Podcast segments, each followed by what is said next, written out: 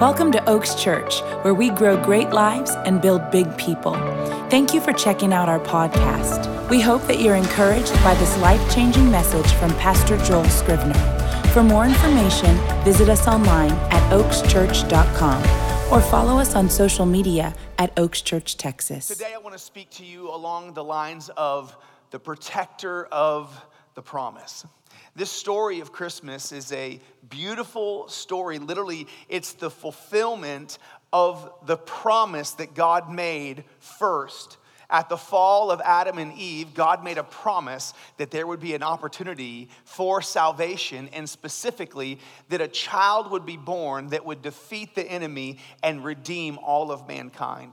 You know, our Christian faith is not the only uh, faith that's connected to a miraculous child. This is actually a story that runs through almost every single culture that this anointed God king, this golden child, would be born that would redeem and restore the order of the world. This is a story that has been spread all through all cultures around the world, and there's an expectation. And I want to share something with you today. I want to expand your horizons. I believe with all my heart. See, the scripture says that during during the time of the apostles, after the work of Jesus, when he ascended into heaven, that his apostles went forth, and it said they turned the whole world upside down. It said the gospel spread to the entire world in that first century. It spread all throughout the world, every corner of the known world at that time. And this understanding of who Jesus is has permeated cultures all around the world.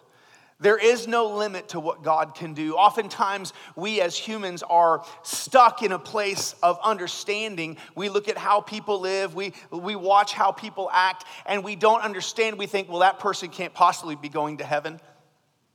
I've seen how they act, I've seen how they speak. Can I tell you, I've seen some of the most wonderful, incredible things in my lifetime of the goodness and the grace of God reaching out and restoring and delivering people who don't deserve it.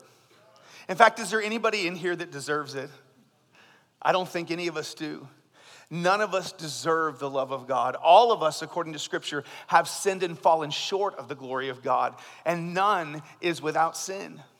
In fact, Scripture says if you declare that you have no sin, Scripture says you're a liar, which is a sin. We all have issues, but God has the ability to go before us and do incredible things. A friend of mine named Kevin uh, had, uh, had a dad who was extremely strong willed, very intelligent. He was a college professor. He decided um, that he didn't need God, he was too intelligent for God. He was a, a he was a lecturer and, and a professor and a very intelligent man, very articulate, a great speaker, and he almost had pity for people that believed in God. He thought that was a crutch for the weak and he was uh, such a powerful force. Now, all of his children believed in God and lived for the Lord, but he himself had no need for it. Until all of a sudden, one day in his later years, he got sick and he came down with a respiratory disease. And in the last few months of his life, he lost his breath and his ability to speak. And he was silent for over a month, and his family was gathering around him and the doctor said he's coming close to the end. He actually slipped into a coma and was in a coma for a number of days, I believe about a week. And his family was around him. They were expecting him to go and to pass. And all of a sudden, Kevin, pardon me, his Kevin was the son, John was his main. John wakes up from the coma, looks at his children, and says, I have been such a fool. And for 30 minutes, he declares the majesty of Jesus Christ, tells the story how Jesus had revealed himself to him in his coma, praises the name of Jesus, preaches the name of Jesus for 30 minutes, then he loses his breath, falls back asleep, and dies. Don't tell me that God is not able to save, He's mighty to save. And there is no limit to His goodness, there is no limit to His love. This, the, the thieves that were on the cross next to Jesus, both had an equal opportunity for faith. Neither of them deserved it, but one of them put their faith in Jesus. And Jesus said, Today you'll be with me in paradise. Didn't deserve it. See, it's the goodness of God that draws people to repentance. It's the goodness of God, the undeserved mercy of God that creates this wonder in our hearts. Why does God love me so much when I'm so unfaithful at times? Why does he use me? Why does he continue? Why doesn't he just cast me aside? Pick someone better. Have you ever thought like that? I know I have. There have been times where I've, in my conversations with God, I, have laughed and I said, God, you knew what I was when you picked me. You could have picked somebody way more compliant. I don't know what your nature is. Some people are naturally trusting. I, I, I am a naturally trusting person. Other people look at people and look at the world, and their initial response is, I wonder what their motive is. What are they up to? What do they want? What's their angle? I can't help myself. I see the best in people. Uh, it's a decision, it's a choice that I make. Uh, I, at times I've been naive, at times I've been gullible, at times I've been taken advantage of right? Uh, do, do, it once, uh, shame on you. Do it twice, shame on me. We've probably heard that, that you know, you, okay, you did that to me this one time, but I'm not going to trust you ever again. It's easy to fall into a place of being incredibly jaded and losing that sense of wonder. And we've talked for these last few weeks about how important it is to hold on to that place of wonder because it's our superpower. Listen, I've met people uh, in, in the church and out of the church. One uh, lady that I was coaching inside of a major corporation uh, had a perspective because of what she'd been through in life. We were talking one time, and she had zero hope for mankind. In fact, she literally had been so jaded and so hurt in her lifetime that she believed the best thing that could happen for mankind was nuclear holocaust, for humans to be wiped out, and for the animals to take over and rule the world again. And her reasoning was because humans are so cruel. I was like, I literally said, Have you not seen the animal planet? Have you not seen they eat their own young? It's, it, it's really nasty in all kingdoms, right? And there is redeeming characteristics inside of mankind. God's not done with us. But we've got to hold on to our place of wonder. And we've got to believe in the promises of God. God is the protector of his promises. Do you understand that? God is the protector of his promises. I'm going to read you a couple of scriptures. Jeremiah 1, verse 12 says this You have seen correctly, God was speaking to Jeremiah, for I am watching to see that my word is fulfilled. God watches. In fact, that translation, as I begin to look into the original language, it basically is saying that God is vigilantly awake and aware, focusing on what he has said to make sure it comes to pass. Another passage in Isaiah 55 says that so shall his word be that goes, that goes forth from his mouth. He will not let it return to him empty, but it will accomplish what I desire and achieve the purpose for which I sent. God watches his word to perform it. He is a keeper of his promises. This is what Gabriel said to Mary. Gabriel said, No word from God will ever fail. No word from God will ever fail. See, this story of Jesus coming to the earth, this story of Jesus being born, is the story of God protecting and watching over his promise for over 4,000 years of human experience and human uh, uh, history, God watched over his word to perform it and to fulfill the promise that he made to mankind. What promises has God made to you? What promises do you have for your life from God? We're going to dive into that in just a moment, but I want to take you to a place in the Christmas story. In fact, this is the story that we actually get the time line around this December 25th season. I've heard a number of people say at times, why do we celebrate Christmas at Christmas time? Jesus wasn't born in December, he was born as a Passover lamb that would die for the people, and lambs are born in the spring. Most likely, Jesus had a March or April birthday. So, why do we celebrate it at Christmas?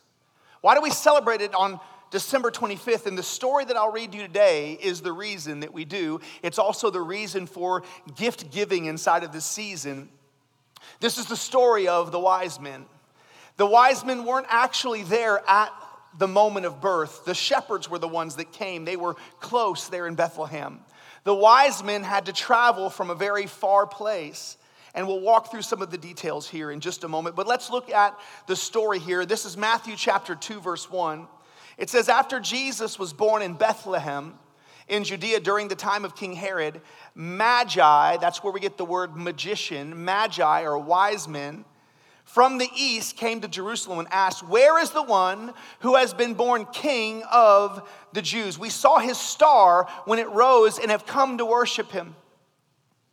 When King Herod had heard this, he was disturbed, and all Jerusalem with him. When he had called together all the people's chief priests and teachers of the law, he asked them where the Messiah was to be born, and they said, In Bethlehem. For this is where the prophet, what the prophet has written, but you, Bethlehem, in the land of Judah, are by no means least among the rulers of Judah. For out of you will come a ruler who will shepherd my people. Then Herod called the Magi secretly and found out from them the exact time the star had appeared. Say, exact time that the star had appeared. He sent them to Bethlehem and said, Go and search carefully for the child. As soon as you find him, report to me so that I too may go and worship him. After that, they heard uh, after they heard the king they went on their way and the star they had seen when it rose went ahead of them and stopped over the place where the child was. When they saw the star, they were overjoyed. On coming to the house, they saw the child, not the baby, with his mother, Mary.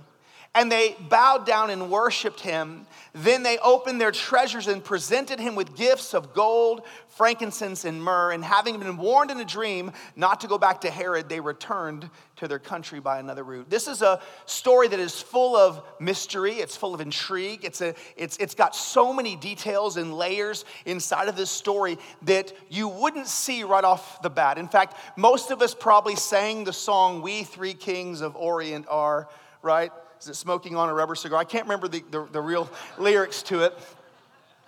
But the idea that there were only three is nowhere in Scripture. There were three gifts, so people assumed that it meant there were three kings. The reason that these are called kings is because these are most likely uh, magi, wise men, a royal lineage of people from Persia or Babylon.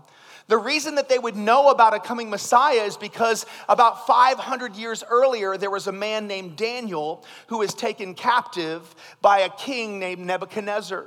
And he had a couple of his friends with him that you know about Shadrach, Meshach, and Abednego. Daniel and his friends were Jews of royal lineage. All of these uh, these magi, these wise men, were people that as the Persian Empire would expand, they would select princes, noble born young men that were, uh, they were high born, they were well educated, they were the sharpest, they were the finest bloodlines, and bring them into servitude of the king, and they would be uh, made into his uh, closest advisors. The idea was that I'm going to train them in all of our culture. If I can get the royalty of each of these nations trained in our culture and embracing our culture, then they will spread it because they have influence. So, all of these people that were a part of this court of the Magi, the wise men, were people of royal lineage. That's why you see the picture it, the story of it being told that they were kings that came. It's because they were all of a kingly lineage. See, when Shadrach, Meshach, and Abednego defied King Nebuchadnezzar, when Daniel defied the edict and prayed anyway, was thrown into the lion's den. Instead of being eaten, an angel came and held the lion's mouth shut. And if that wasn't enough of a sign, when King Nebuchadnezzar tried to kill the three Israelite boys in the fiery furnace, the furnace was so hot, the people that threw them in burned to death and died. But they were in the fire and they didn't get burned, they didn't get singed, they didn't even smell like smoke. And King Nebuchadnezzar looks and sees, he says, We threw three people in, but I see a fourth person in there, and it's the shape of the Son of Man. The story is, is that Jesus Christ was with them in bodily form inside of the fire and protected them and kept them from the flames. And when they came out of the flames, King Nebuchadnezzar repented and made a decree that there was only one God to be worshiped in all of the Babylonian Empire that would spread throughout the Persian Empire. And that was the one true God of, of uh, Abraham and Isaac and Jacob. It was the God of Daniel that was worshiped, and no other gods were allowed to be worshiped. And all of a sudden, in Babylon and in Persia, the story of the Messiah and the coming king would spread throughout that entire empire. For 500 years, these magi studied. They studied the stars. They studied the scriptures. They knew the prophecies. Daniel himself had a prophecy in the ninth chapter that he walked through a specific number of weeks and years and gave them a roadmap of when the star would rise and when the child would be born. They had been waiting for 500 years to see a prophecy fulfilled passing it from generation to generation to generation. Modern day scientists can now track the star patterns. You understand this? They can look at the stars in the sky with all of their, uh, their powerful telescopes, and they can literally run back time and look at where the stars were, and they go all the way back to the turn of the millennia. And they can trace a time where the stars aligned and where a planet was inside of one of the constellations and would have been interpreted as a super king being born. This is a scientific reality now because there was an exact time. Herod said, What was the exact time that you saw this star? It's important. Why? Because he needed to know how old this child might be. Because he couldn't let there be a threat to his own throne and these kings, these magi from afar. Many scholars believe that there could be as many as 12 different magi. And with them, because they brought so much wealth, their own private army of around 300 people. This is a massive, traveling, fortified, armed party of royalty coming to see a 500 year old prophecy from Daniel, who they learned, but actually hundreds of years more and even thousands of years of God's plan coming together. And they brought gifts. And historians believe that they arrived there in Bethlehem between December 25th and January 6th was the time that they were in Bethlehem. That's why Christmas. That's why December 25th. It's not because that's when Jesus was born in the manger, it's because that's when he was declared king by potentially 12 kings or royal princes that came and brought gifts that were very symbolic gold, frankincense, and myrrh. Gold and fr- frankincense and myrrh are extremely valuable. They don't mean as much to us now. We all, if you were to choose between, could you have a pound of gold, a pound of frankincense, a pound of myrrh? All of us would choose the gold at this point in time, most likely. But in this day and age, frankincense and myrrh were valued about dollar for dollar with what a pound of gold was. See, it was a combination of myrrh uh, in the alabaster box. Do you remember the, the woman that broke the, the bottle of, of, of perfume open over Jesus and worshiped Jesus with a bottle of perfume? And, and Judas said, Why such waste? That could have been sold for a year's wages. A bottle of perfume could carry a family for a year. That's what its worth was for a bottle of perfume. And these kings from afar brought vast amounts of gold, frankincense, and myrrh. Gold represents kingship, it was a gift that represented we're worshiping a king. Frankincense is connected to deity. It was a gift that represented this isn't just any king, this is the God king that's been born to mankind. And myrrh was actually a prophetic picture of his death that he would die for all of mankind. If you remember, at Jesus' death, uh, Joseph of Arimathea, which is believed to actually be Mary's great uncle, came and brought over a hundred pounds of this combination of precious oils, this myrrh, to anoint Jesus' body for burial. This is a massive offering. Why is Christmas connected to giving? It's because Christmas was when Jesus was worshiped by the royalty of the world. And it's also why the enemy wants to pervert Christmas and make it all about me, me, me, me, me, when Christmas was actually all about the world, the world, the world, the world, the world. For God so loved the world that he gave his only begotten Son. Listen, this is why we decided, this is why we, we sought the Lord to understand, Father, what do you want us to do at this Christmas season? This is our first Christmas. We want it to be significant. We want to create a tradition for our church, for Oaks Church. And that's where this concept of the Oaks global gift would be born. That in this season, and listen, can I tell you, in this season right now, when we have a, a an executed contract on a $3 million piece of property, it doesn't make sense to try to raise money for the world. It makes sense to, to keep every dollar here. But if we live that way, we'll come to nothing. If we live to make the gospel go around the world, we can't be stopped. See, it's the principle of sowing and reaping. It's the principle of the tithe. It's the principle that I trust you, God, and I believe your promises. You are a promise keeper. You are a way maker. You open doors for me. And the scripture says that one man hoards unduly and comes to nothing, another one gives generously and gains even more. The promise connected to generosity is one of the greatest promises that we have. And if you are in a place of need, the most important thing you could do is sow a seed. Because his promises are true. So here we are at our first Christmas service on the 22nd of December. And in a little while, we'll take a special offering. Hopefully, you prayed about it with your family. We uh, at dinner prayed about it and talked with our kids, and our kids blew our minds with their generosity. How much do I have in my account, Daddy? This much? Okay, I want to give this much to Jesus. Okay. Then I had to buck up and give more than my kids. my kids stretched me, right? Why? Because it's all about Jesus. This season isn't about what we can get. This season is about what we can give. This is a season where Jesus was worshiped with the wealth of nations. Why? Because there was a wicked king that was going to try to kill him.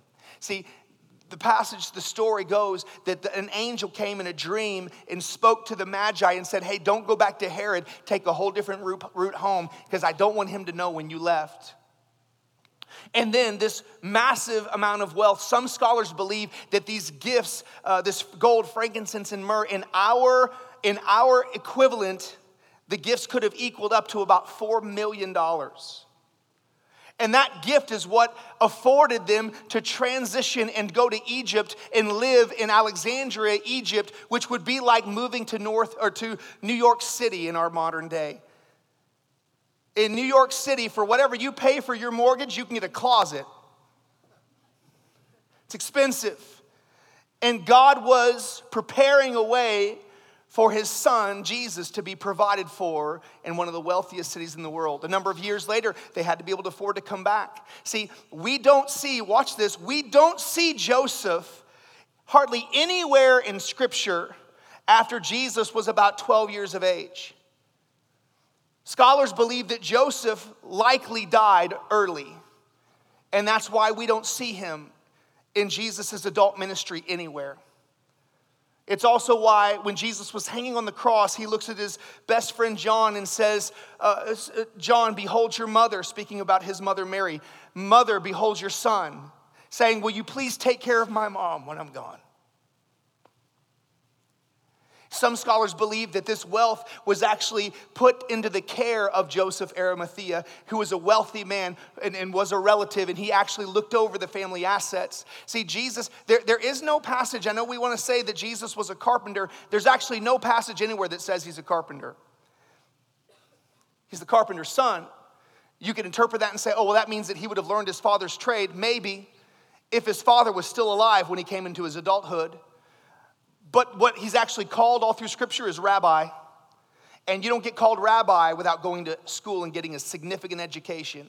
It's possible that the gift that was given not just took care of the travel to Egypt and back to Nazareth, but actually provided for the education of the rabbi, the greatest teacher that would ever be known on the, on, on the planet.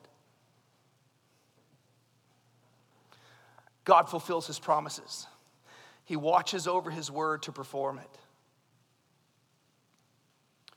He kept his promise to save us. My big question for you today is what promises are you holding on to? What promises of God are you holding on to? Do you, do you even know the promises of God? You, you need to have a whole bunch of them memorized. There's actually a book my wife and I have used called God's Promises. And it has almost every single topic you could ever think of in there, and the promise of God from His Word of, of what you can hold on to. I just did a Google search a couple days ago and looked up God's promises, and, and, and literally 50 different promises. I'm gonna read a few of you, a few of them to you. In my prayer time this week, the Lord said, Tell my people I will never fail them. My word to them will never fail. I will watch over my promises to perform them. But then he began to explain to me in weeks to come, I may read this journal entry to you that I have where God was explaining in depth what happens when we believe and declare and obey his word. But I'll just give you a little tease about this. I've got a new series that I'm gonna start in the new year. It's called Made for This. I believe it may eventually be a new book. And it's about finding out and truly knowing what you were made for on this earth. And what you were made for, you can't know what you were made for without deeply knowing who made you. And we've got to know his promises. So, what the Lord declared to me this week, He said, Joel, there are levels of my promises, there are layers of my promises. And, and He said to me, there are the declared promises and the whispered promises. See, the declared promises are all through His Word. And, and you can look them up and you can speak them and you can read them and you can, you can declare them over your own life. But when you really find a promise of God that latches onto your heart and you seek God's face about that promise, He'll begin to whisper to you how it connects into your life. God doesn't want you just holding on to blanket promises, although blanket promises are great. God wants to whisper His personalized promises into your life. I'm standing in a promise that God made me a couple years ago, right now. You're inside of a promise that God made to me. What we're walking in, what we're building with this Oaks Church was a promise that God made to me that I believed and I declared and I stood up in and said, All right, Father, I'm not afraid. I'll swing for the fences, I'll go for this thing. What promises has He made to you? Can I read you just a couple? This is a great one, Jeremiah 29 11. most of you know this one. God declaring, For I know the plans I have for you, declares the Lord plans to prosper you and not to harm you, plans to give you a hope and a future. That's something to declare. Father, I know you've got great plans for me. I know your plans are to prosper me and not to harm me, plans to give me a great future and a great hope. Declaring his promises will build your faith. Faith comes by hearing, hearing by the word of the Lord. Here's a great promise Isaiah 54, verse 17. No weapon formed against you shall prevail, and you will refute every tongue that accuses you. This is the heritage of the servants of the Lord, and this is their vindication from me, declares the Lord. Come on, that's a good promise. No weapon formed against me shall prosper. Say that. No weapon formed against me shall prosper. No weapon formed against me shall prosper. God will refute every accusation that comes against me. Say that. God will refute every accusation that comes against me. This is a heritage for me, an inheritance for me. God's promises. I love this one. I've, this has been a personal promise to me my whole life. Deuteronomy 31 8. The Lord Himself goes before you and will be with you and will never leave you nor forsake you. Do not be afraid and do not be discouraged. Come on. God is with you. He's going before you. He's fighting for you on your behalf. He'll never leave you. He'll never forsake you. He's with you in the darkest of times. He keeps his promises. His word will never fail. His word will never fail. We hope this message has blessed your life, and if it has, we want to invite you to sow into what God is doing here at Oaks Church. It's as simple as going to oakschurch.com and clicking the Give button. On behalf of Oaks Church, thanks again for listening and have a great week.